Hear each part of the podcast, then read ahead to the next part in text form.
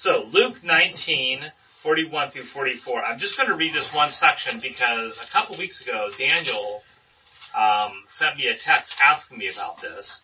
And so, This was a passage Jeff brought up on a Sunday. oh, is that what caused Yeah. you to do that? So Yeah. why don't you go ahead and read that, and then maybe um, why don't you ask the question you were asking? This is the ASV version. And when he drew nigh, he saw the city and wept over it, saying, If thou hadst known in this day, even now, the things which belong unto peace, but now they are hid from thine eyes. For the days shall come upon thee, when thine enemies shall cast up a bank about thee, and compass thee round, and keep thee on every side, and thee shall, and they, sorry, and shall dash thee to the ground, and thy children within thee, and they shall not leave in thee one stone upon another, because thou knewest not the time of thy visitation. It's basically Jesus talking to everybody, right? Saying, mm-hmm. you didn't even recognize me. You didn't even see me coming. You were Right. supposed to be waiting for me. You were supposed to know me when I got here, and yet you still didn't figure me out. Yeah. And so, what, what kind of, what I didn't understand was when he said, The last, and they shall not leave in thee one stone upon another. right. What does that mean? Okay, so I sort of I didn't answer this last week, but I did answer it last week, so I'm going to do it again. For those of you who weren't here, So. Tell so me what the passage was again. so Luke Luke 19, 19, 41 through 40, 44. 19, 41 through 44. So so in essence, it says, for in those days, let's see, uh, they will um yeah there we go. So 44 is the, the key one. They will crush you and your children among you to the ground. So Jesus is prophesying these here, and they will not leave one stone on another in your midst because you did not recognize the time when God visited you. So obviously God visiting is Jesus, Right. alright, but what, what is he prophesying? They will Destruction of the city. The what? Destruction of the city? And what they'll specifically? annihilate everything. Yeah. What this, what, what are the stones that are going to be just, The are, temple. The temple. That's right, the temple. Ah. Okay. So what I showed them last week, and I'll show you guys again, I have a little bit more they Well, did this on this. Garbage So- version. This, That one's hard to okay, so for those of you who weren't here last week, this is Jerusalem. This whole thing is Jerusalem, but this is in fact right now, in the last couple of weeks, this has been the hotbed. Okay, this is where the temple was. So this entire section right here is where the temple was during Jesus' day. This whole thing was completely built out in a magnificent, like, it was, it was huge. It was built by Herod the Great, who rebuilt the temple and just made it just an amazing place. And the Holy of the Holies, which is where only the high priest could go once a year, and where, if you remember in Matthew, when Jesus is raised, when Jesus dies on the cross, the, the t- curtain is torn in two. Right. That curtain was somewhere between two to four feet thick. Of stone. Uh, no, of curtain, a curtain in the Holy of Holies was a huge curtain that stopped you from getting into the actual Holy of Holies. Okay, it was like a wall almost. That's what tore in two when Jesus died on the cross. Alright? Really symbolizing saying access to God is now going to be for everyone. But during that time, this entire thing was all built out. Jesus here in your passage is prophesizing 70 AD when Rome is going to come in because there's an insurgence that happens a couple of years before of the Jews. Rome comes in and just lays and basically destroys the entire temple that's here and took away all the stones. So all literally you have is the foundation that still exists today Wow. is the foundation of that. That So that's what he's prophesying. Titus. That was Yeah. Okay. Yeah, that's, and this is what he's prophesying, is that actual thing. Now today, showing how that tension still continues, right now, the tension has been a lot around the center of the mosque here, which is, this is a Muslim mosque that sits over the Holy of Holies. And this is what's causing a lot of the problems right now because the Jews are, the Jewish authorities are going in there. Anyway, it's, um, And when it's was causing a lot of the uprising. When was today. the mosque built? I think like, 800 or something. yeah, six, eight hundred, So- yeah. Was there a temple rebuilt before the Never, mosque? no. So this, this was completely stripped down in 8 AD 70. Muhammad didn't even come until 600 AD, yeah, 680. And then they built this mosque because this is where they believe that Muhammad went up to heaven, which is the exact same place where the Holy of Holies was. Which is the exact same spot of the rock of Abraham. Yeah, right. Which you exactly. can, which you can see a rock there depicted in. Yeah. Is that is Solomon's temple in this vicinity? I'm not sure where I could look on my map. I don't know if I see Solomon's temple here, but what I want to show you today, because we were asking about this last week. So, what we're going to be reading about today is that during the time of Jesus, this was completely built out, the whole temple. We're reading about the last week of Jesus' life where he was spending the time up here on the Mount of Olives and he was traveling from the Mount of Olives back down into the temple and teaching every day for the last couple of days of his life. Then finally, you know, he goes into Jerusalem for his last day where he's arrested. He found out, well, he got arrested up here and was taken down with the authorities and with Pilate and all that that we read last week. And then Jesus is going to be crucified. Well, because of both prophecy and the, what the Romans were doing, at that time, the the wall of Jerusalem has changed over time. So at that time, the wall of Jerusalem went like around here and up somewhere like down here is where the wall was. So everything outside of that was outside the city. And where they believe, and are probably pretty certain where Jesus was crucified, is actually right, Tom was close. Tom was thinking it was like here, with, yeah, you Tom, Holy Sepulchre last week. You, you were really close. It's right, literally right here. Okay, which is called the Holy Sepulchre, and if you go there today, you can actually see what they believe was the stone that Jesus was crucified on. So he was not crucified on a hill. There were these massive stones that they put the crosses in. And very close to that is also there where they believe that he was buried. Which is also where he rose. Alright, so somewhere that's out, out here, outside of town. So when he says in you, he meant inside the walls. And which was that in the passage? Yeah, not a stone will be Well, no. in you. Uh, they will crush And it they will not you. leave one And stone they will not leave one another stone or in another you, in your midst. in your midst. So that's a, that's more speaking of there's no, the whole temple area What version is that? ESV. Oh no, that's a CSB. Yeah, this is ESV. Okay, and I, ESV. means that every single stone is completely gone. That's what exists today. Is all you have is a foundation stone. and That's it. That exists. So, anyway, little context for you guys. Um, all right. So today we are going to read. Thank you, Greg. Yeah, we're going to read.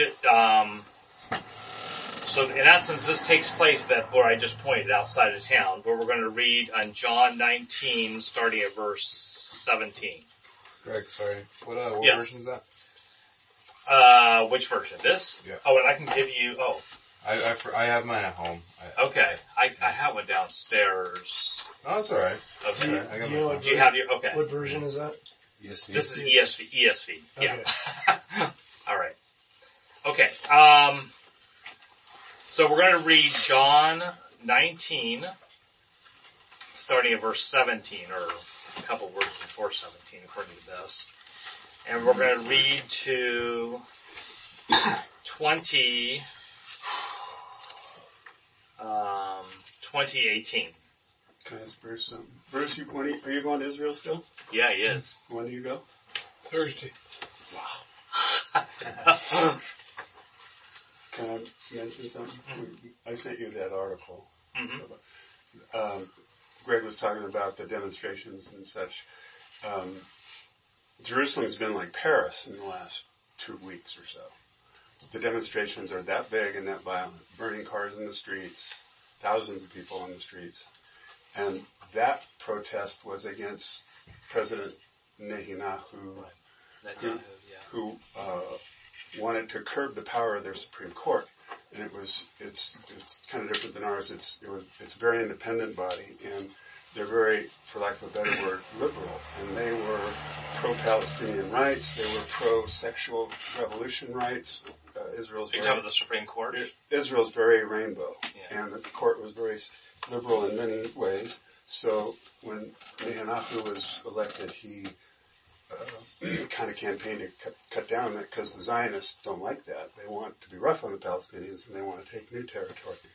So when he curbed the power of the Supreme Court, can you imagine Biden saying to our Supreme Court, uh, you can't do this, this, and this, and this. And the people rose up, probably orchestrated, and there were huge demonstrations. And then this week, about 200 um, Muslims were in the mosque. They go there and worship regularly. That's that mosque we just looked at. right So, there, Yeah. that mosque. Yeah. and they chained themselves in there, and they're like on a strike, and they wouldn't come out. So the uh, kind of to stir things up some more. So the Israeli um, police and the army went in there, and there's videos all over the internet, and they're in there with clubs beating uh, these worshippers. They're on the and they're bashing them, and that's gone viral all over the Arab world. So the Arabs are really Yikes. really pissed. And so that has uh, created demonstrations in the streets just in the last few weeks, and the rockets from Palestine and, and the rockets coming from Hezbollah in, in Lebanon and strikes against Syria. So you're going to the most exciting time. Right. You should go to Ukraine next. Go with, go with. Ukraine, maybe not. You're leaving in a few weeks, right? Yeah. Are You you? want to come with? Yeah, he works over there. Yeah. Uh, So- where you go? Where are you working in Ukraine? Are you in Kiev? Or are you? Uh, we're around Ukraine. Yeah. I can't say where he is. You're in Ukraine. gotcha. Is is this what Tom just mentioned have anything to do with the desolation, abomination, or the Temple Mount Well, I mean that's desecration? yeah. Well, No. not directly, but again, But could it? well, Revelation says No. the temple has to be rebuilt, and then the Antichrist appears, and for three and a half years he's a good guy, and everybody loves him around the world because he brings peace. And then he turns, under demonic influence, he turns and becomes God. Claims that's why Antichrist. is like another. So the Christ. temple has to be and rebuilt. he Well, he, he crowns himself as the Christ in the rebuilt temple. So there is no rebuilt temple yet. So are Not we close? Yeah. Are we close to that? Might be this week. and what's the reality that Jesus says, which is there is not going to be a rebuilt temple because He is the temple, Right. and now we're the temple. So the temple does not need to ever be rebuilt because it's now Christ. But will it? But In that a makes physical Well, sense? according to Revelation, well, I mean, there's debate. So I'm not going to go, there, there's different views about how all that happens. Um, but the temple is not, if the Jews or someone rebuilds the temple, it's not because God wants them to rebuild the temple. It's going to be from an antichrist perspective. But it would not be the Muslim temple? Or would no, it it would not be the Muslim No. temple, but Okay, it would it'll be, a Jewish.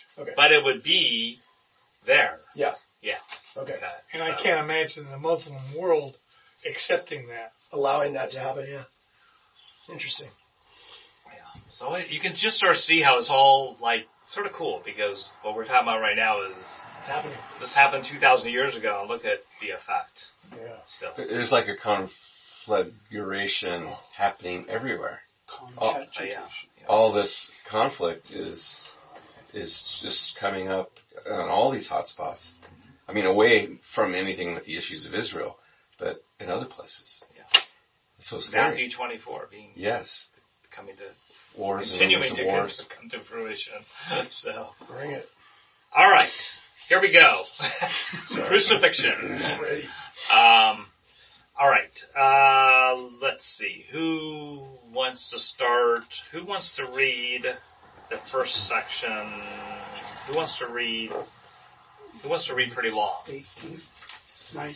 I will with this version, but Well, no. We wants want, I want to me- do. E, I want to do ESV. Definitely. I have ESV. You're always starting in verse Wait. 17. Who else wants to read? Because you read before. So who? Anybody else wanna? I can try. That's fine. Okay, alright, so we're gonna read, so you see where in uh, 1960 it starts with, so they took Jesus? Yep. Okay, and then you're gonna, I'm gonna have you read all the way to, tw- um, the beginning of chapter 20. So the end of 19, Sure. Okay. okay? Uh, the crucifixion. And, and as we're reading through this, just, you know, again, anything that really strikes you here, just, just, um, go for it and see, okay? So, alright, So they took Jesus and he went out bearing his own cross to the place called the place of a skull, which in Aramaic is called Golgotha. There they crucified him and with him two others on one on either side and Jesus between them. Pilate wrote, also Pilate, wrote, yep. Pilate, sorry, That also wrote an inscription and put it on the cross. It read, Jesus of Nazareth, the King of Jews, the King of the Jews. Many of the Jews read this inscription for the place where Jesus was crucified was near the city and it was written in Aramaic, in Latin, and in Greek. So the chief priests of the Jews said to Pilate, do not write the King of the Jews, but rather this man said, I am King of the Jews. Pilate answered, What I have written, I have written. When the soldiers had crucified Jesus, they took his garments and divided them into four parts, one part for each soldier, also his tunic. For the tunic was seamless, woven in one piece from top to bottom. So they said to one another, Let us not tear it, but cast lots for it, to see whose it shall be. This was to fulfill the scripture which says, they divided my garments among them, and for my clo- for my clothing they cast lots. So the soldiers did these things, but standing by the cross of Jesus were his mother and his mother's sister, Mary the wife of Clopas, and Mary Magdalene. When Jesus saw his mother and the disciple whom he loved standing nearby, he said to his mother, Woman, behold your son. Then he said to the disciple, Behold your mother. And from that hour the disciple took her to his home, to his own home. The death of Jesus. After this, Jesus, knowing that all was now finished, said to fulfill the scripture, I thirst. A jar full of sour wine stood there, so they put a sponge full of sour, full of sour wine on a hyssop, hyssop branch, uh, and held it to his mouth. When Jesus had received the sour wine, he said, It is finished. And he bowed his head and gave up his spirit. Jesus' side is pierced. Since it, since it was the day of preparation, and so that the bodies would not remain on the cross on the Sabbath, for that Sabbath was a high, was a high day, the Jews asked Pilate that their legs might not, might be broken and that they might be taken away. So the soldiers came and broke the legs of the first and of the other who had been crucified with him. But when they came to Jesus and saw that he was already dead, they did not break his legs. But one of the soldiers pierced his side with a spear, and at once there came out blood and water.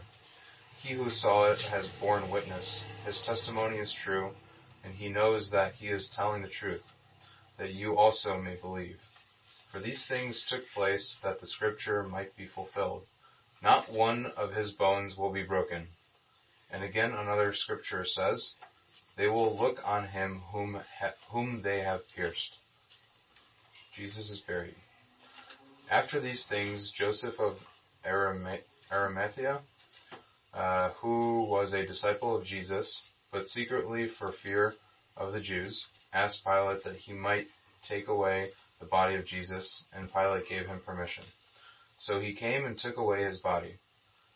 Nicodemus also, who early had come to Jesus by night, came bringing a mixture of myrrh Mhm. uh, and aloes, about 75 pounds in weight. So they took, so they took the body of Jesus and bound it in linen clothes with the spices, as is the burial custom of the Jews. Now in the place where he was crucified there was a garden, and in the garden a new tomb in which no one had yet been laid. So because of the Jewish day of preparation, since the tomb was closed at hand, they laid Jesus there. Alright, great. Now, Steve, you want to read 20 through 18, 21, 21, 20 verses 1 through 18. I'm looking around for the other Steve. To work with multiple Steves. The resurrection. Now on the first day of the week, Mary Magdalene came to the tomb early, while it was still dark, and saw that the stone had been taken away from the tomb. So she ran and went to Simon Peter and the other disciple, the one whom Jesus loved, and said to them, They have taken the Lord out of the tomb, and we do not know where they have laid him. So Peter went out with the other disciple, and they were going toward the tomb. Both of them were running together, but the other disciple outran Peter and reached the tomb first. And stooping in, stooping to look in, he saw the linen cloths lying there, but he did not go in. Then Simon Peter came, following him, and went into the tomb. He saw the linen cloths lying there, and the face cloth, which had been on Jesus' head, not lying with the linen cloths, but folded up by, in a place by itself. Then the other disciple who had reached the tomb first also went in, and he saw the, and believed. For as yet they did not understand the scripture, that he must rise from the dead. Then the disciples went back to their homes. But Mary stood, weeping, outside the tomb, and as she wept, she stooped to look into the tomb, and she saw two angels in white, sitting where the body of Jesus had lain, one at the head and one at the feet. They said to her, Woman, why are you weeping? She said to them, They have taken away my Lord, and I do not know where they have laid him. Having said this, she turned around and saw Jesus standing. But she did not know it was Jesus. Jesus said to her, Woman, why are you weeping? Whom are you seeking? Supposing him to be the gardener, she said to him, Sir, if you have carried him away, tell me where you've laid him, and I will take him away. Jesus said to her, Mary. She turned and said to him in Aramaic, Rabboni, which means teacher.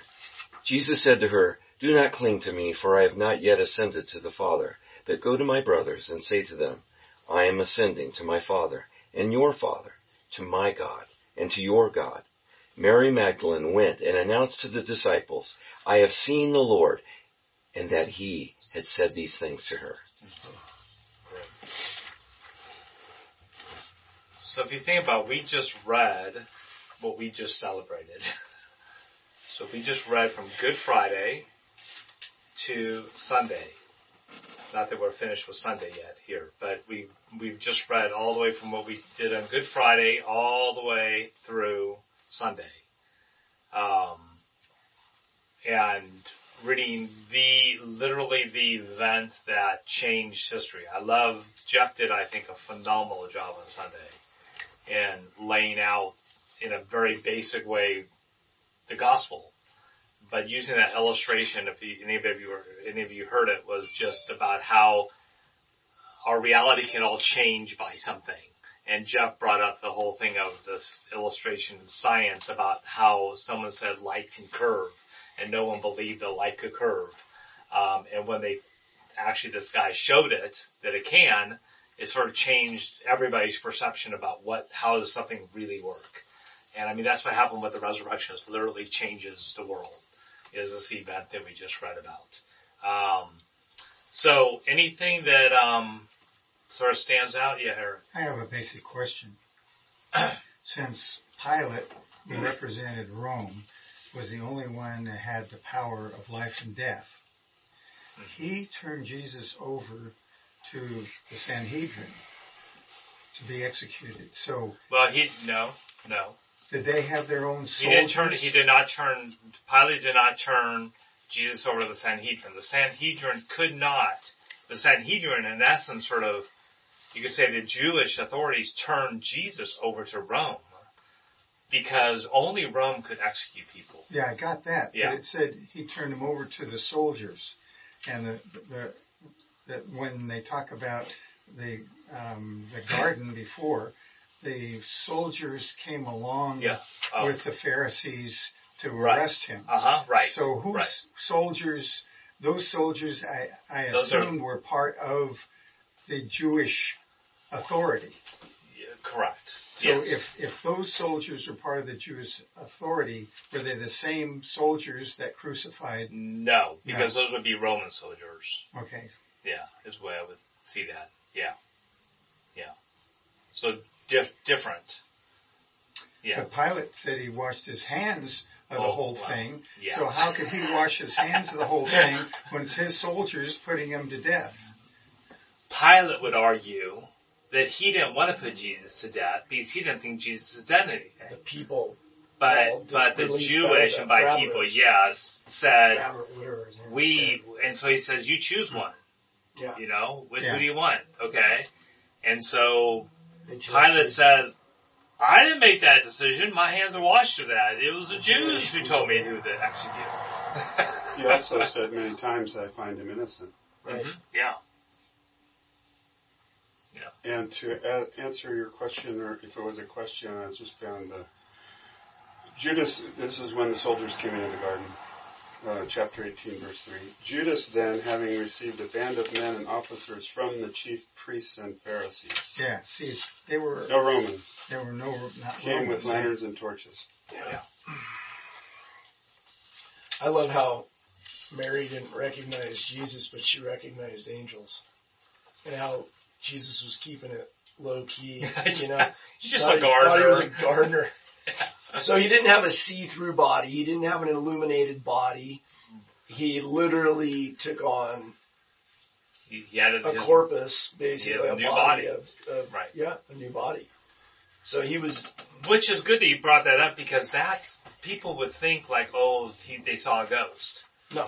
but they didn't it's see not like what happened when the when the veil was rent. and it also wasn't an angel. Right So exactly she knows what an angel is. because people knew that when the tombs opened up when Jesus died, that the prophets and saints were walking around because those look like apparitions, right? Or were they more in in a body? Are you talking about the time when all the when Jesus died on the cross? when he died on the cross? Yeah, that was still And- one, probably the, one of the most bizarre verses of all and Scripture. the when caskets open up. raised from the dead. Yeah, the, well, not just people, but it was prophets and saints, right? Well, yeah, I don't. And they went around teach, telling about, I don't think it says any of that. oh, Yeah, it just says that. I, if I remember in Matthew, it just it just literally says the tombs were open up and people were sort of raised from the dead, but it doesn't. That's I think it's like one So verse. Don't they say prophets and saints? Because I know some translations You know say people, offhand? some translations say people, and some does. translations say Yeah. prophets and saints. And that's where I have a problem with it. Because it, it, That's it, there's a interesting. big difference between people and prophets and saints. Uh, that'd be interesting. Well, let's just I take a agree look. with you though, Greg. You what? I agree with you on what you're saying. Huh? Is, uh, Believers are saints. Um, anybody? Let's see. What are you, Um, what are you talking about? So this is when everybody starts all the zombies. When- People say when the not veil- zombies, but You know, Um, falls and the and the tombs open up.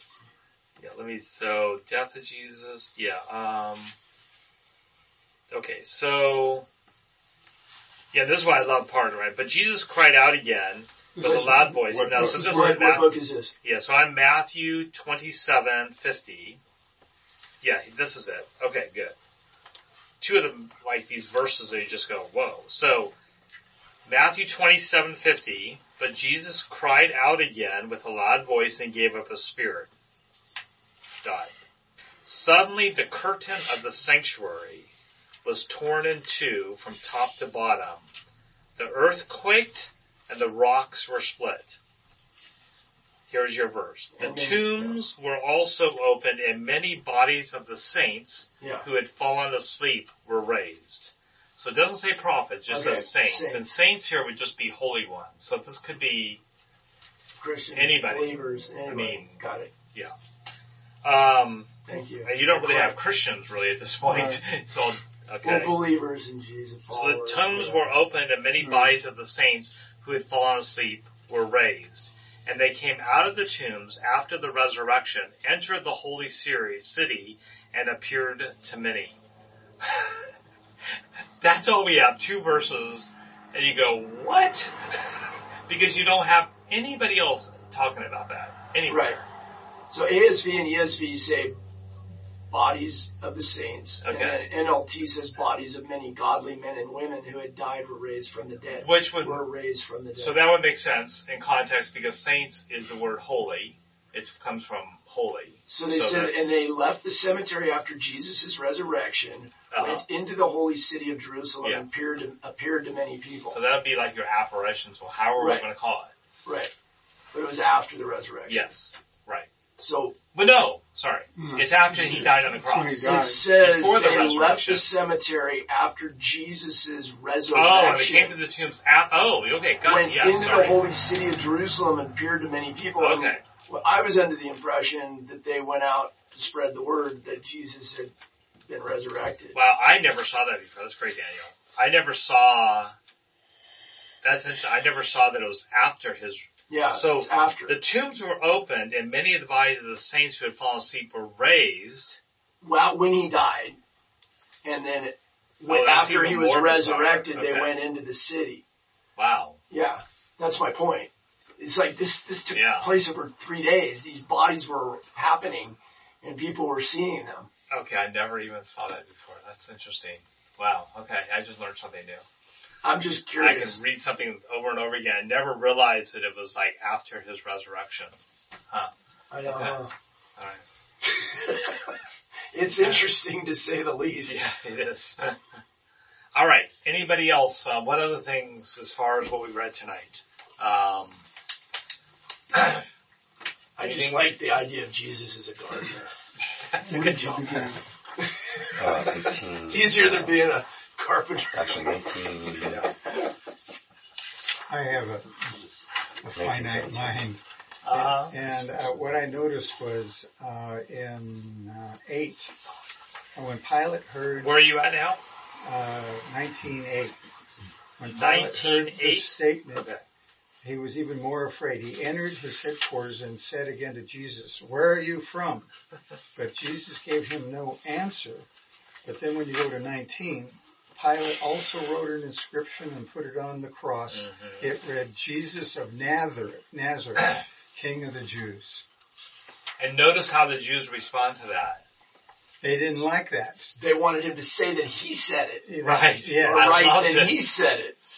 But and not only Take the guilt off of not him. only in uh, it was in Aramaic, Greek, and Latin. So- So that covered the gamut of Yeah, every exactly. language, so every peoples can know. Yes. So Pilate's really like going, Pilate, what- whether he, he probably doesn't realize That was it. prophetic. Yeah, Yeah, exactly. big time. He, Pilate really knows who Jesus is. Yeah. Whether he really does or not. Pilate asked Jesus, you know, in the interrogation, said, "Are you king of the Jews? Are you?"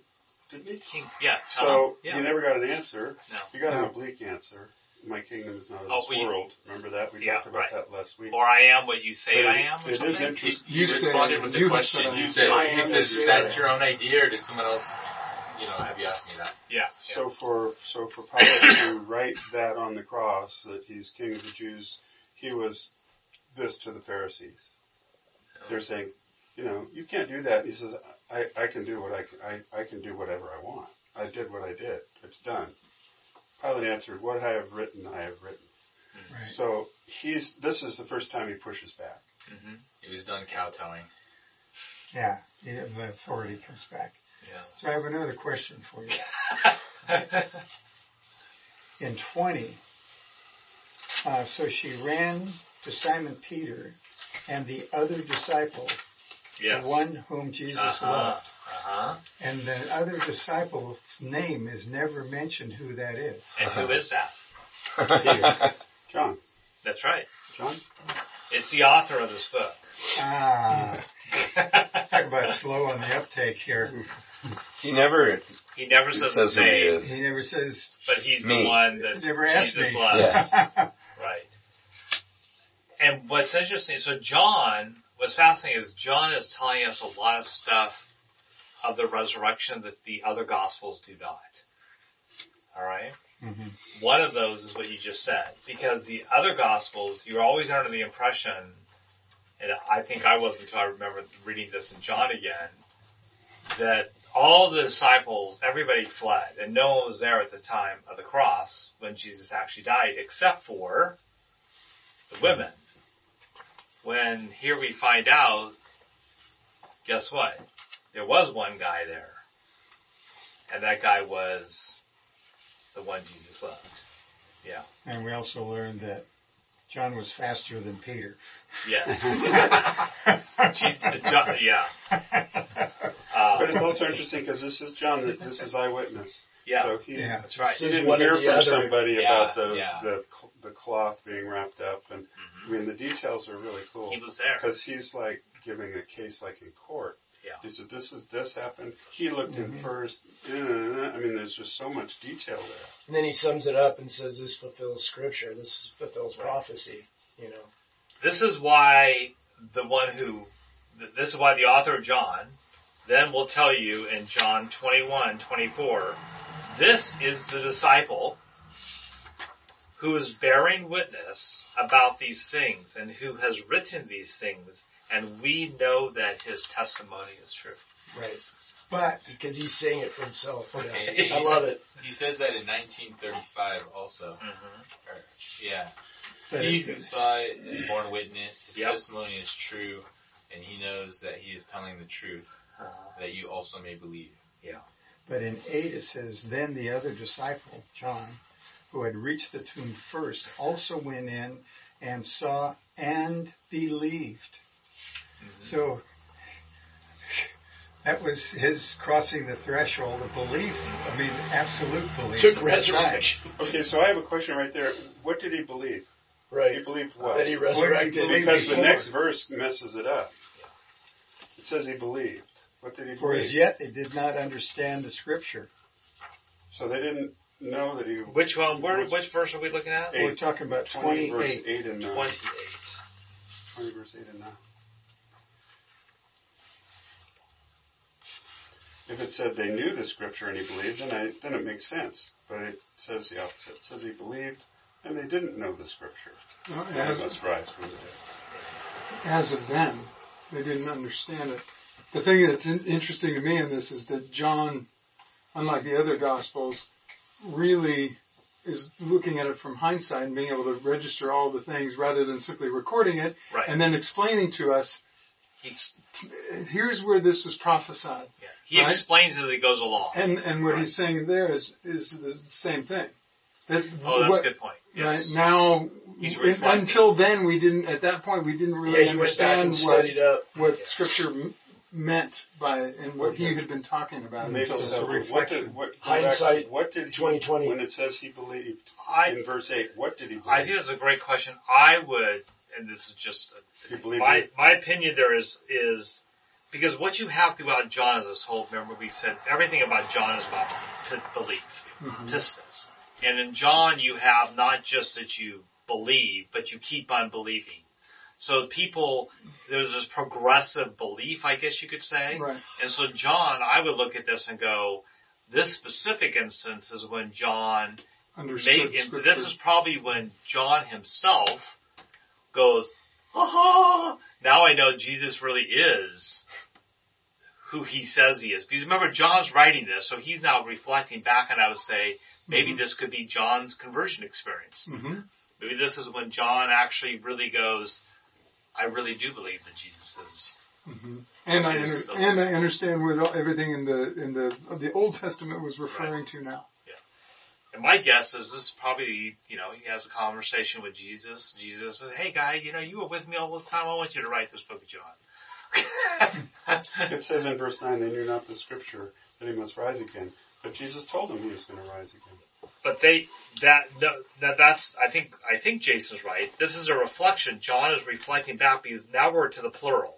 So he talks about his own belief, John, and then he says, but as yet they, meaning all the disciples, had not yet understood this. So it means he believed before they did. Yeah.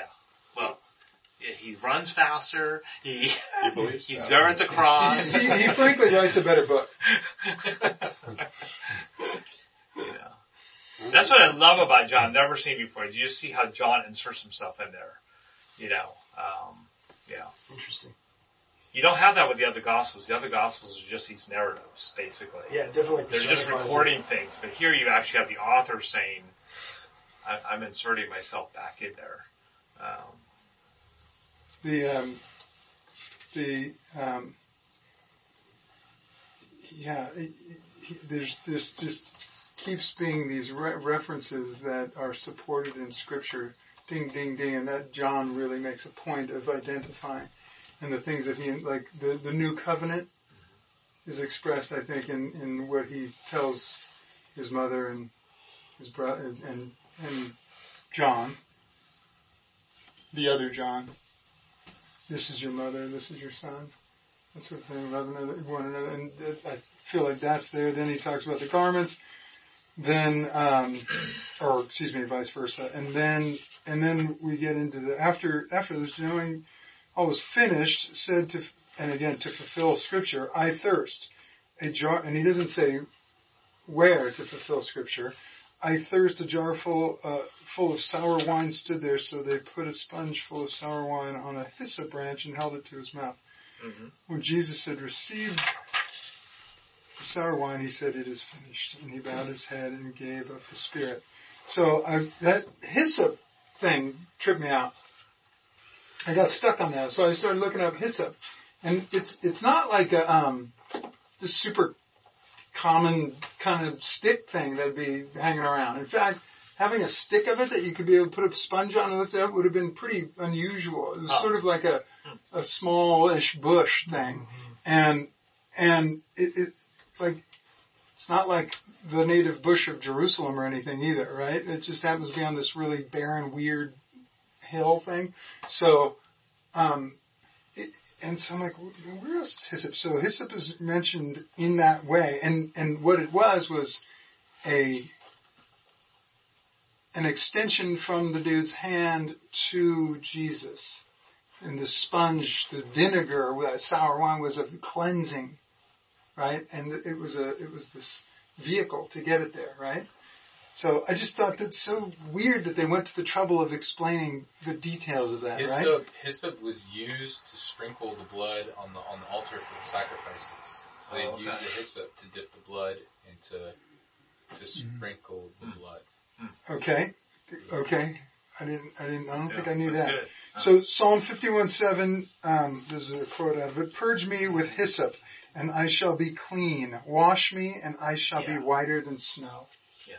And then also And Psalm 69:21 is where we get, instead they gave me gall for my food and for my thirst they gave me vinegar to drink. Ah, So there's the actual There's the vinegar fulfill, one of the fulfillment. And didn't he turn it down once when he was on the cross when the Romans offered him the vinegar Yeah, wine? He turned it down the first time. But it's interesting. He waited. While he was, he waited until he was ready to give up his spirit And then he does. to take that last bitter taste of life. So, so the other thing that's fascinating to me on that is that that, that is a, like a total parallel to Isaiah 6 6. Hmm. Right? So the, the tongs, right? The, you think the cherub didn't just take the, the coal out with his hands. He used tongs. And it goes into that detail. I always thought that was weird too. It's like, he took the tongs and took the coal out of the, and, you know, I'm like, huh, interesting. And that's like the hyssop, and the coal is like the, the sponge, the, the, the sour wine. Never saw it.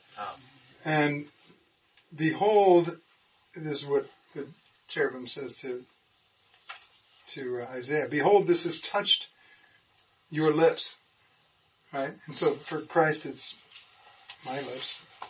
Your guilt is your guilt taken away Right. and sustained for, or excuse me, Atone for. atoned for, and Atone. sin, sins atoned for. Atone for. Right.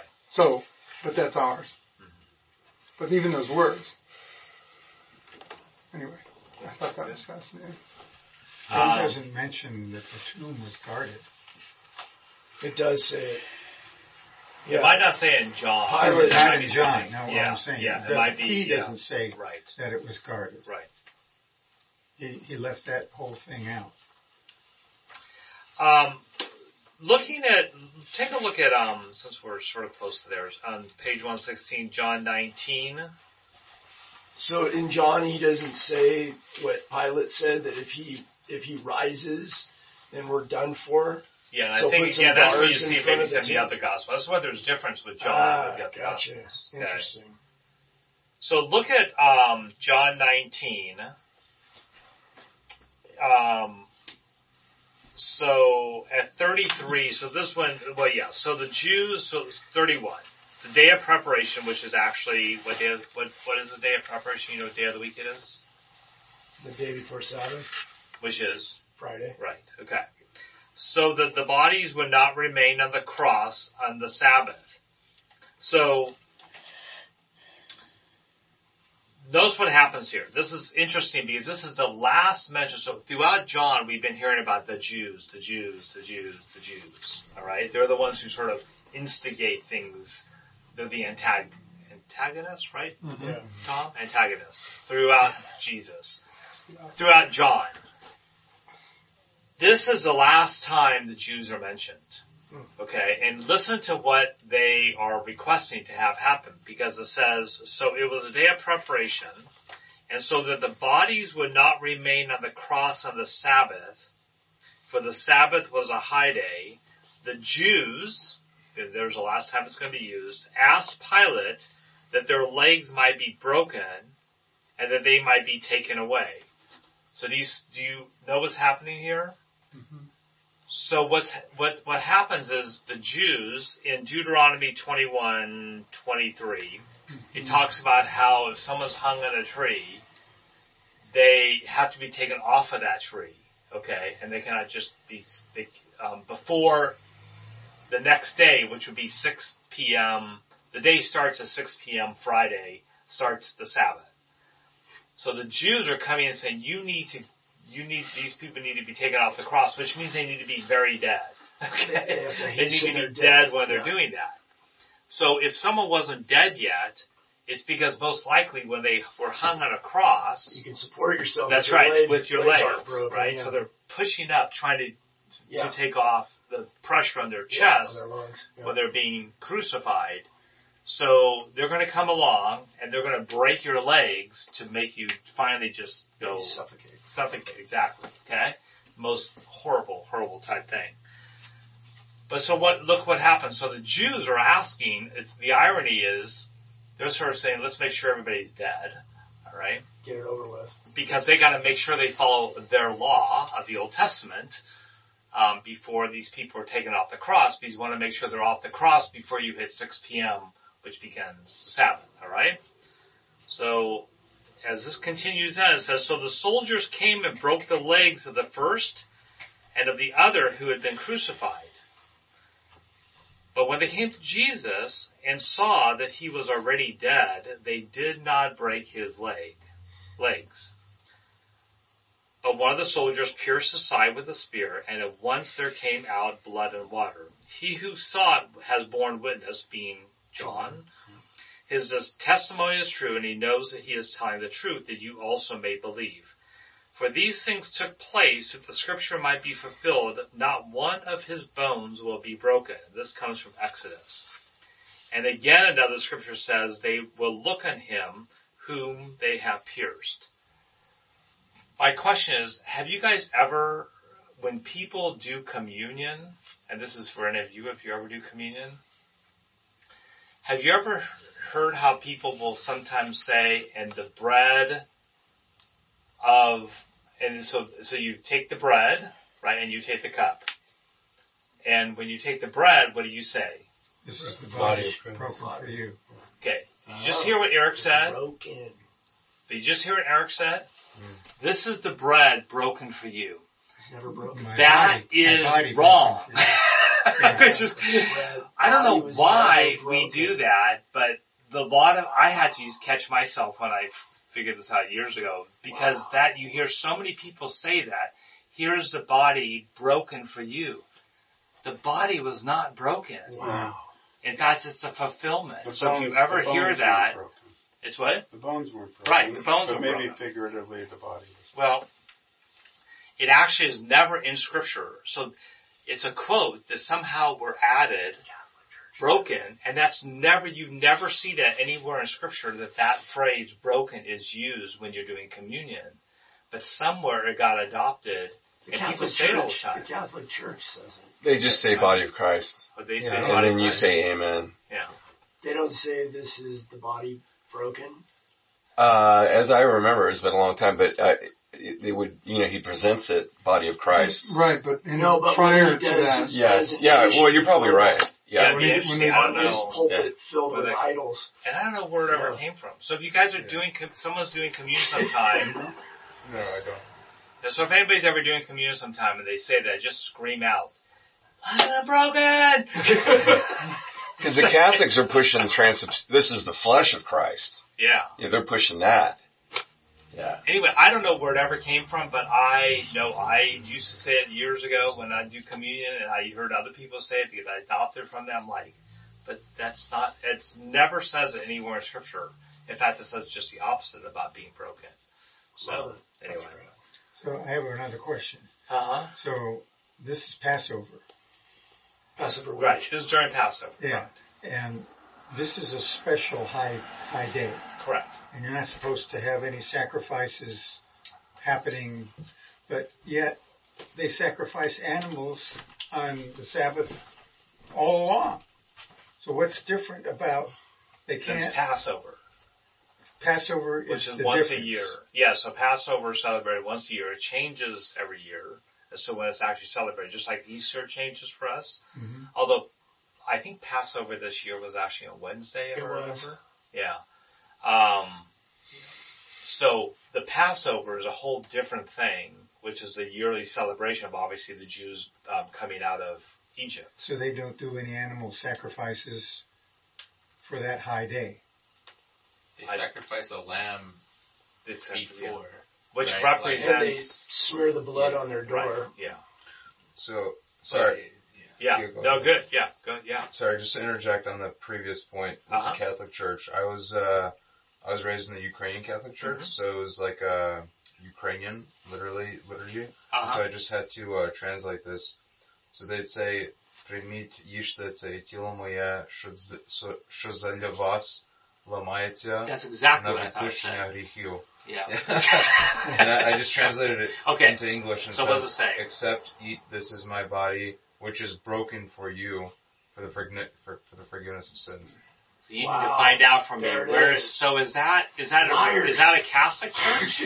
That's the Ukrainian Catholic Church. But Ukrainian it's Catholic same church. in the Catholic Okay. Church as well. Yeah, I gotta find out. Can we, You can we refer to them as the as, as the Catholic organization? Yeah, there you no, go. they're. I mean, I would refer to no. I would refer to them as a Catholic church. No, in that situation, because the church is referring to the people, and the and the parishioners are not hip to, to- Well, they're not I wise mean- to it.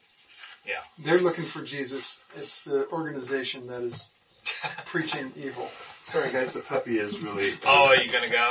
he's really worked All out. right. Say See, bye. buddy. Go ahead. Oh, it's a mistake to Um, bring him, sorry. Okay. Yeah. I, I. Yeah, we could get into a whole discussion, He but didn't um, fall, did he? Oh, he's good. Did you hear that?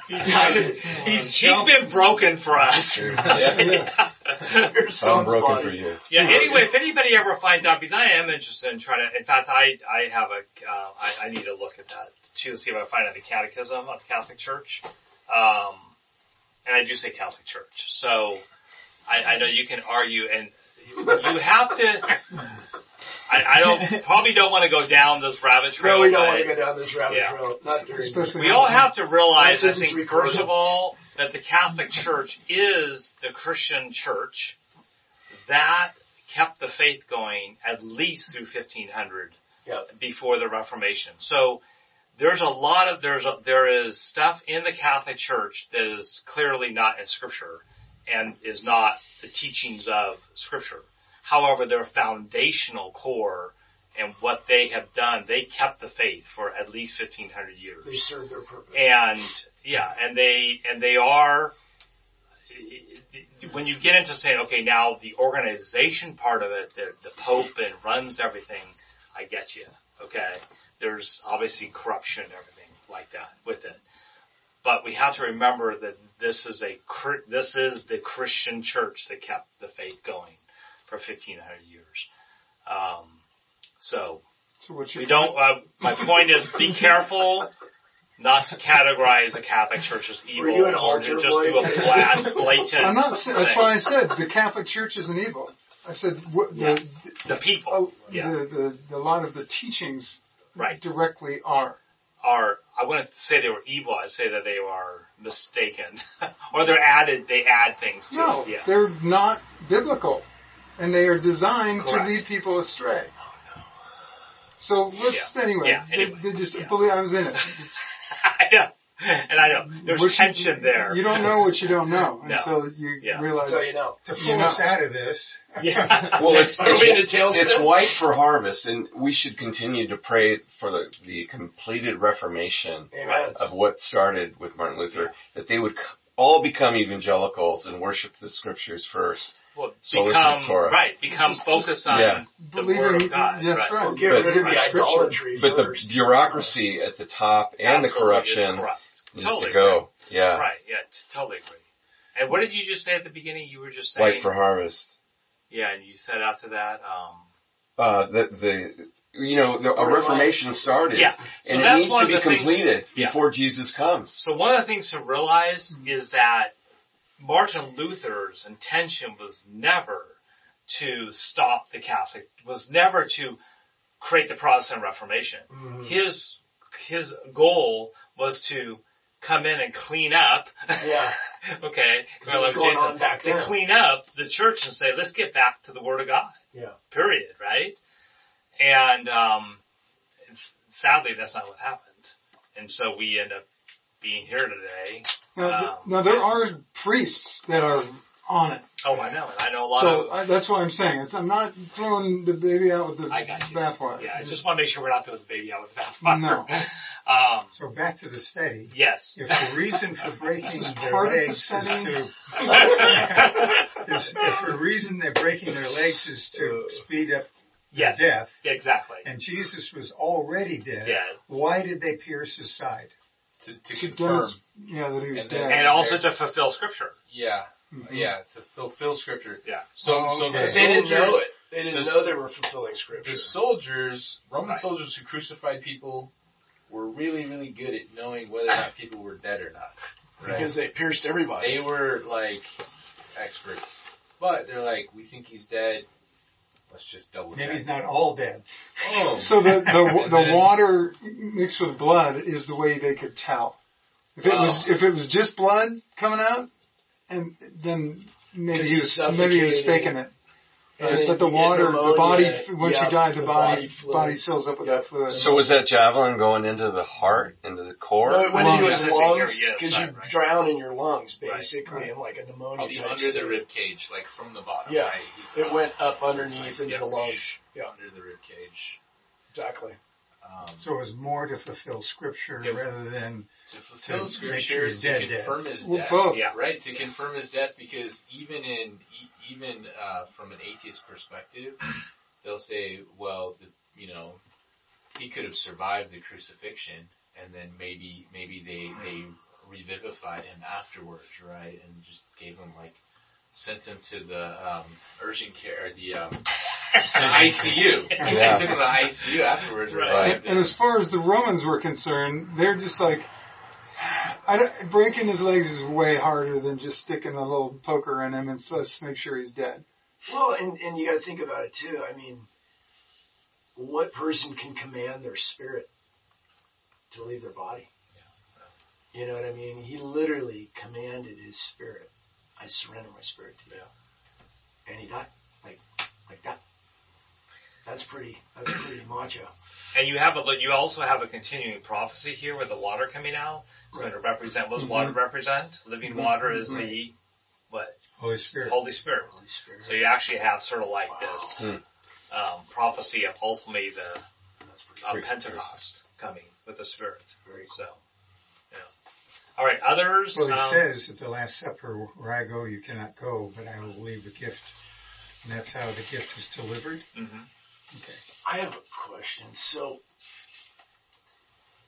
he says he's ascending. He says, I'm ascending. I have not yet ascended. I ascended. have I not yet not ascending. I am in the process of ascending. right. Can you elaborate on that? Like, was it his choice to not quite ascend? Or was he, is it part of scripture or part of the prophecy that he would not ascend immediately? Or what what is the, the dynamic behind that prolonging of his ascension? Other than to teach, obviously. Right. I mean, so he doesn't, he's, he's around for, we read in First Corinthians, he's around for, yeah. And he's seen by what, over 500 Right. people, which is probably men, which means they're just probably seen by a thousand people or more, right? So, But was he they don't there teaching, him. They was don't recognize fulfilling prophecy? well, he that? does, he is recognized Some as it do, goes. yeah. Yeah. So at the very beginning, he's not recognized by different people, and then he is. And like the Emmaus Road story, he's walking along, and they're like, "Who are you?" You know. But Um, was he fulfilling scripture? Was he fulfilling prophecy by doing that? well, he'd be anywhere- fulfilling. He'd be fulfilling. Had it been spoken of prior in the Old Testament? I'm sure, and I don't know right offhand to be honest with you, Okay. where that is. That's what I'm any, curious thoughts? about. I don't Yeah. think so. I don't know. Yeah, I'm trying to don't think of so. where's No. The don't think it ascension says- prophesied. I don't think uh, there. I don't think there's any prophecy about a delay. ascension. A yeah, I delay don't know. in an either. So you're asking post what's the purpose of the death delay? or resurrection. Well, of the uh, Messiah. other than the obvious, yeah. The, what's the purpose of the de- delay? It's a great question. I've never thought about whether the ascension is is prof- is prophesied. It just seems to me like It's a good question. you know we'd want to get back right away, Well- well, or if you know the father was causing that delay. You The know what I forty, the forty days, matches the the, the the, the desert. the the they're, they all this stuff And the matches up with the with the the festivals flood. of the Jews. Yeah, yeah. So like Passover, the, the lamb slaughter. That's why he's the Lamb of God. Right. Feast of first fruits So will So be the resurrection. there. is Yeah. Lent forty So- days as well? Forty days. Mm-hmm. Forty days of the flood. Forty days in the desert. Yeah, yeah 40 40 days of days. is- Pentecost. yeah. Interesting. Okay, that makes sense. Good job. Yeah, the answer is always 40 days. It's always forty. Yeah. Three days Three or 40. or forty. Or seven. Or seven. Three or 40. Three or forty. Have, have you guys ever heard of the eighth day? Yeah. Yeah, why have I heard That's that? when you work on Sundays. You've heard of it. It's in a? Beatles Yeah, song. I think. I don't know why. Eight days though. a week. Yeah, good. So I want you to think about this. So I want, if you take a look, it's called, where is it here? Um, okay, so if you look at um, 20, uh, 20 verse 1, it says, so I want you to think about it. Now the first day of the week, Mary Magdalene came to the tomb early. So what day is this happening? Verse 20, what day of the week? Sunday. Sunday. Which is the first day of the week of the Jewish calendar. Right. Yeah. Jesus rose on the eighth day because the seventh day is Saturday. Alright? So what you have here is a shift of a calendar. A, Mm. A shift of a whole day to become the eighth day, which is The new holy creation. Uh, which is Jesus now when he raises from the dead, probably the Jews would think if he's good, if they even thought of that, they would think it would happen on probably Saturday or something, right? But no, it happens on Sunday, which it says here is the first day of the week, uh, which is really the eighth day because of The week- where we are when yeah, what's yeah, happened. yeah, yeah, yeah. So Because that's why some people would holy use day. the term Because eighth God day. rested on the seventh day. Yeah. Yeah, there you go. So it's like a new creation. So he rested on the Sabbath, and then And then rose on On Sunday, which is our which- new holy day, which Right. then demarks the So end the the eighth week. day now becomes our Yep. day of The end of worship, the week. which represents new creation, Wow. which is the f- day that Jesus rose from the dead. That's Were So they on there's daylight day. savings time then? So then, what? Yeah. just leap year. All right. Other anybody? I'm. This, this is really good discussion. I don't know how. Every every fifty years you have a ninth coordinator day. university. Yeah. That's, the, that's the sun clock. Yeah. Uh, Bruce, you see anything that you have? Yeah, but I can't find it. When when Jesus reappears to Mary, Yes. Uh-huh. and and then he says, um, "Don't like, don't touch me." I can't. That might not. it- That, I don't know if that's Well, in John's. Don't Okay. embrace me. I No, think he's, he yeah, said. you're right. Is it in John's? Mhm, Yeah. Yep. So I, Mary, I have she yet to turned and ascend. said yeah. to him, Yep. Jesus, Turn said, and said to Rabbi Jesus said, Don't "Do not cling cling to to me." me. Oh, okay. Cling to me. Yeah. All right. is there some significance that, that she shouldn't touch him be while he's before he ascends? Wait, what verse is that? Sound 17, Um, 2017. Well, Yeah, what is she? I mean, you're bringing up a good a good point because what notice what he says. Why does he not want her to cling to him? he hasn't yet because he hasn't ascended. Okay, and why else? Because he's going to his father, which is her father, and to my God, which Well, is why doesn't he? What does he want Mary to do? go find his brothers? That's right. Yeah. Okay, Oh, so it's basically like, don't hang out here. right, Go on, exactly. get out of here and go tell everybody. Exactly. Got it, got it, so got he's that, he's obviously saying about the ascension here, but I want you to notice what is the task that he gives. So first of all, go spread the who, word. who's the very first ones to see Jesus resurrected? Women. John and Peter. Women. Well, women. Right. And what is the role that Jesus gives to Mary and the women? Gossip. Witness. gossip. They, to go they did that on their own. Oh, that was Wasn't his. from uh, Never mind. Yeah. I'm sorry. And actually the opposite of gossip. Because, I mean, No, what, it's the what truth. is it? Spread the word. That's right. Spread the truth. And what is, what you know is, this is being recorded. No women listen to this. They're not He'll listening. edit Yeah. Forever. These are the things that I sort of hold close to my chest, just in case you guys ever. By the way, I still have that recording. Um, Edit, edit. yeah, right, exactly. You're not the left on the- So I want you to notice. So So yeah, go ahead. to not cling to me Yeah, I'm because before he- he'd been crucified. I don't know. I'm he's risen now. yeah. I'm I'm going to say. I mean, without a doubt, in the context, it says, "Do not cling to me, for I am not yet ascended to the Father." But okay, now you're going to hear why do you not? Does he not want you to cling to him? Because he has a task for you. Go and do my work or whatever. Right. But he has, is given, giving Mary the task that no other man ever has been given. And he's and kind of saying will by, be given. he's saying by, I'm not yet gone to my father. I'm hanging out for a while. So Yeah. go and get these people and bring So- them over here. If you notice it says Mary Magdalene went and announced to the disciples. The word announced there is a word that means to proclaim. Mm-hmm. Alright? So, what do the apostles do? They are the messengers that proclaim the gospel, right? But what does Mary get to be? The first one. I've she gets to be the apostle of the apostles. In fact, the Eastern Church uses the term, so the Eastern Christian Church uses the term is, is apostles about Mary because they are saying she is the one who goes and tells the apostles that Jesus has risen. So she becomes in essence the apostle to the apostles. That's sweet.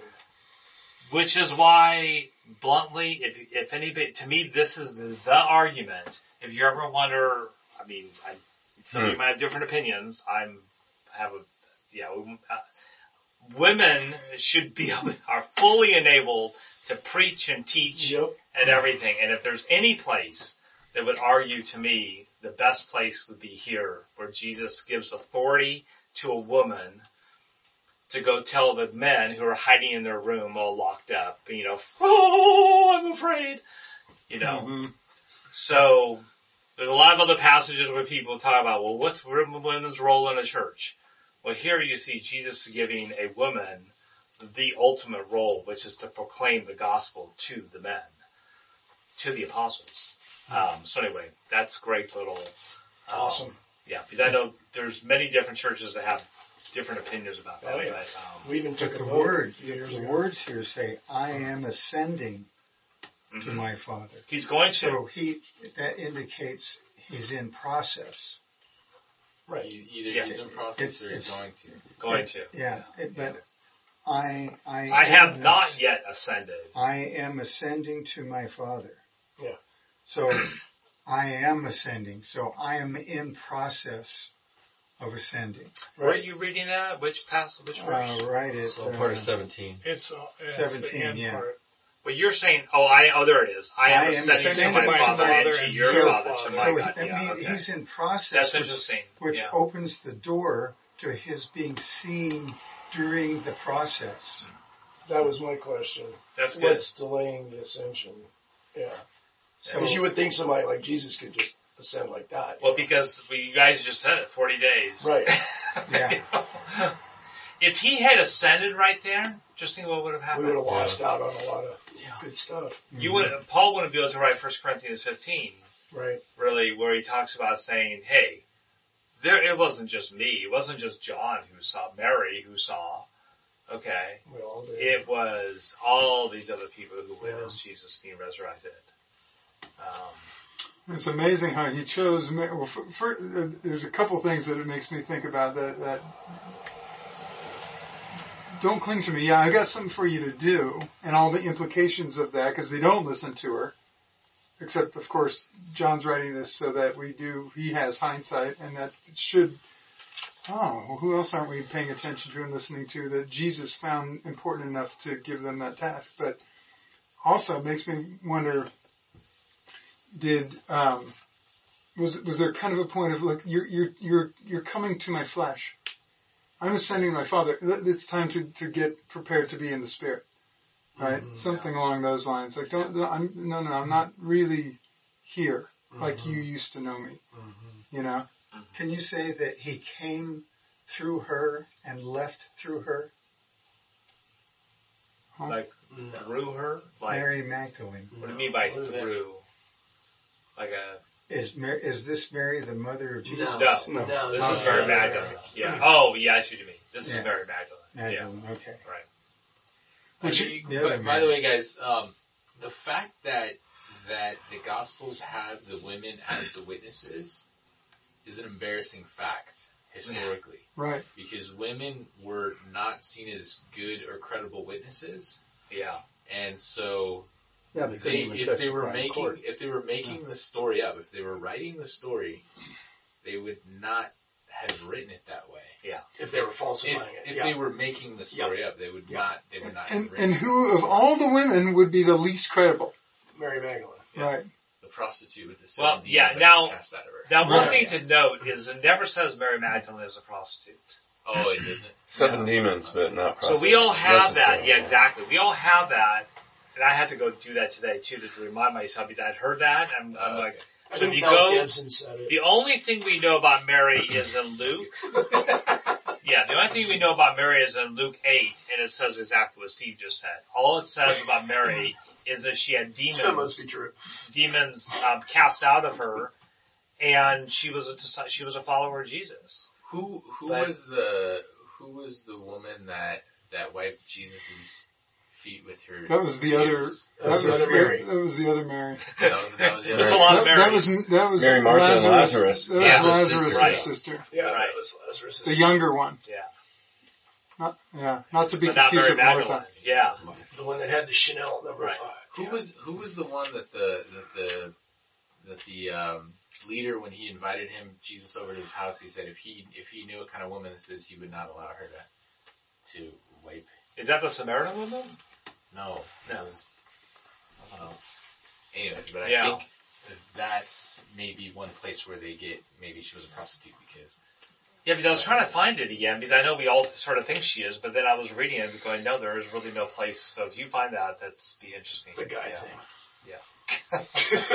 yeah we gotta know one way Even the Samaritan woman, we don't really know what her, her situation was. Um, But I, I, it is fascinating that she would be the apostles of the apostles, which who would be the apostles to all the world, Yeah. yeah, right? She would be the, the that the first light, right. right? Sweet. And it, it's like, okay, you're the lowest of low, and I have chosen you. Yeah. So that should bring. Well, and I think, I mean, for me, just on a personal basis, I was even thinking when I, te- I respond to Ken tonight, like, listen to your wife. I mean, I have to say, when I think of our wives, they are so much like that for us as men. They, they have an intuition, we call it that. They have, they have a way of seeing things that we don't want to see and they see those things before we see and we resist it. They have a way of hiding their ego. yeah. You know, One of the strength They just- childbirth. Yeah, yeah, there's something just about that that I go, wow, I thank God for my wife because she's, well, tells me things that no one else is going to tell me and will see things before I ever see or other people see. And just, yeah, I just look at that and go, wow. Can I tell a story about that? Yeah. Uh, we're in a 727 going to Mexico City at night, and the eight, Automatic Terminal Information Service is announcing it's a ILS to runway five right. So it's a steep turn to final, and then to runway five right to the northeast. So as we're getting ready to make the final turn, they said the ILS is out continue on a VOR approach. A VOR approach gives you guidance and distance and higher minimums. So we retune the radios, verify that both of the, Who's the pilot? As a captain and a first officer, and I'm the engineer. Okay. So I verified that all the compasses were set properly, and there's a course deviation bar that tells you whether you're on course and all the rest of mm. that. So the radios were tuned and identified, the courses were set, everything was perfect. We roll out, we see the runway, and we land. And we're rolling out. By rolling out, you mean? We landed, and we're slowing down. Okay. And I tapped the captain on the shoulder and I said, we're on the wrong runway. He says, what? I said, well, five left has orange lights the last 3,000 feet and those are orange lights. And the right runway doesn't have orange lights in the last 3,000 feet. And he looks out the window and he says, there's the taxiway, you're right. We landed on the wrong runway. Oh. Oh. And How quick did you get off of that runway? so we got off as soon as we could. that'll get edited. And the captain, Neil Meyer was his name, and he says, listen guys, in Mexico, expect to have Cucaracho. Generali to take us immediately to Federale. jail until we figure out why we violated their airspace and did this wrong thing. So he said, nobody say anything and we'll talk about this on the way back to LA tomorrow. Okay. So we get on the bus and one of the flight attendants said, So, so no, no, you didn't get in anybody's way. There was no almost near misses or anything. You just kind of knew about. That Oh, part oh, here we go. There's more to It's the a story, story. guys. Get it's developing, bro. Okay, sorry, sorry. so they have a VW bus that takes us to the hotel. And we got all loaded up and we're on the bus and one of the flight attendants said, did anything weird happen um, on our approach tonight? No, no, what are you talking about? well, before we landed, just a couple of minutes before we actually touched down, I'm sitting next to Julie and we turned to each other and we got such fear that something really was wrong and we grabbed each other and hugged each other because we just knew something was really, really wrong. We're going, oh, everything's fine. Plane went under, just, just, Man, mansplaining. Yeah, exactly. so we didn't get arrested and we took off and we're heading back to LA and I told the captain, I said, you know, we need to say something. He says, nobody got hurt. Everything's cool. And if we say something, we're going to be writing letters to the FAA for years. And we might even have to hire an attorney and all the rest. I said, we didn't do anything wrong. We did everything right, but we landed on the wrong runway. And that means if we don't say anything, Oh. if those conditions are repeated and Oh. somebody dies, it's going to be our fault because we didn't say Mm. something. Hmm. And he said, shit. yeah, again. I said, well, that was a journalism minor. Here goes the whole college." story. So he says, why don't you write it and then read it to me before we get to LA? So I wrote it and I read it to him. The wife's coming in here at some point. yeah, no, it's So we went into the, the two the chief pilot and we gave him the report. And so they sent the next three airplanes going to Mexico City, they said, fly this approach.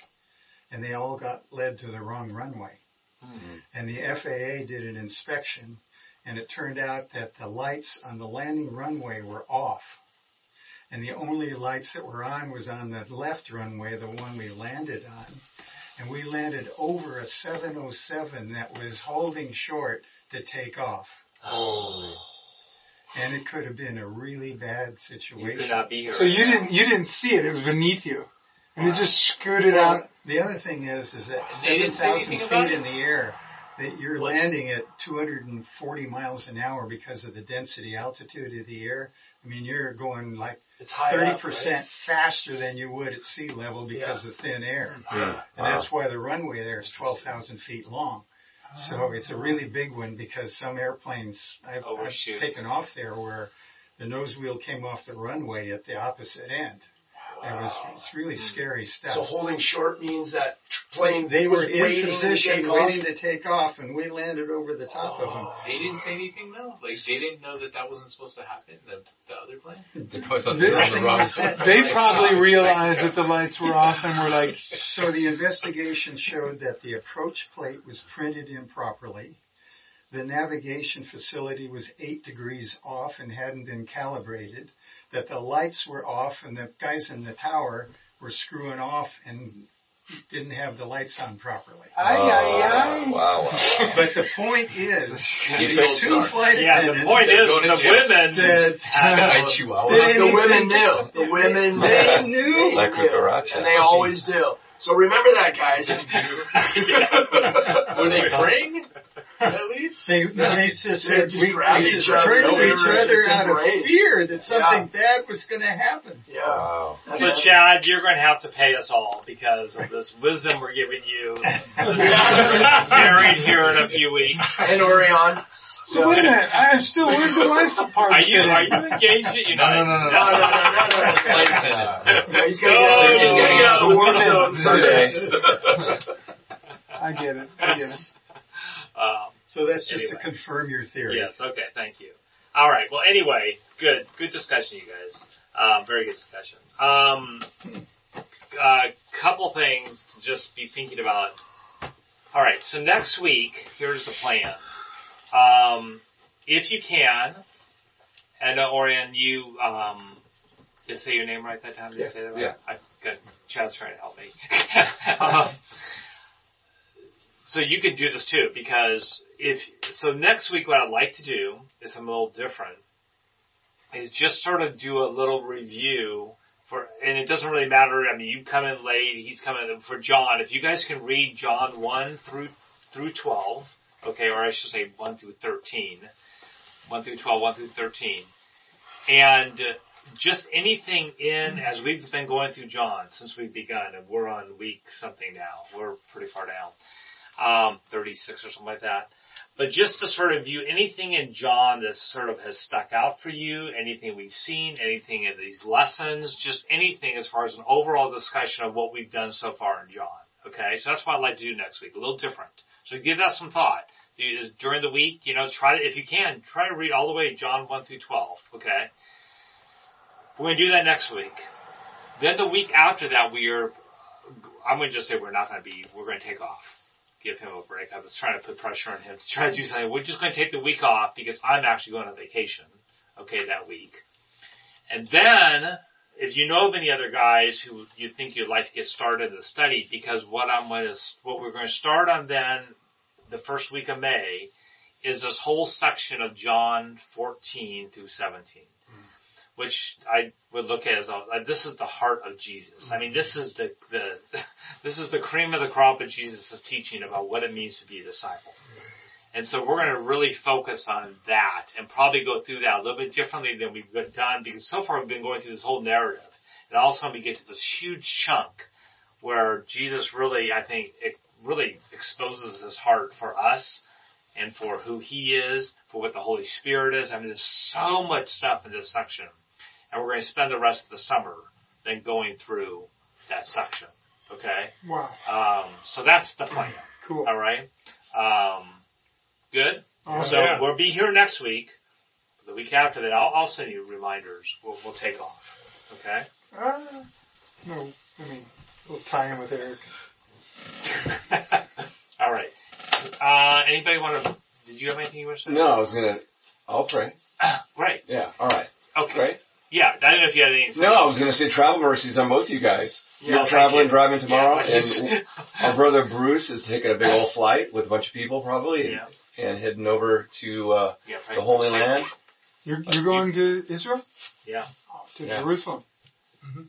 Um, so yeah, great, Okay, all right. Please pray. Father, we just come together. We just thank you so much. Being together where two or more are gathered, you are always here. Your Holy Spirit of, that rose Jesus from the dead is in us and you're with us and we thank you for Greg's teaching, dear Father, and just for Greg and Michelle as they, they do travel 444 miles to get up to that area up there and um, just be with them all along the way, every which way f- be forward and behind them and every every way that you take care of them. And for Bruce, our brother, uh, with his wife, and as they travel, that you would just give them uh, complete protection and guidance and every uh, step they take, the flight and uh, all the needs, and uh, just every which way in security, and that you would be with them and their families and all the people traveling with them, dear God. We pray, and for all our families and for us and the choices that we make, dear God, protect us and guide us. We pray in Jesus' name. Amen. Amen. Amen.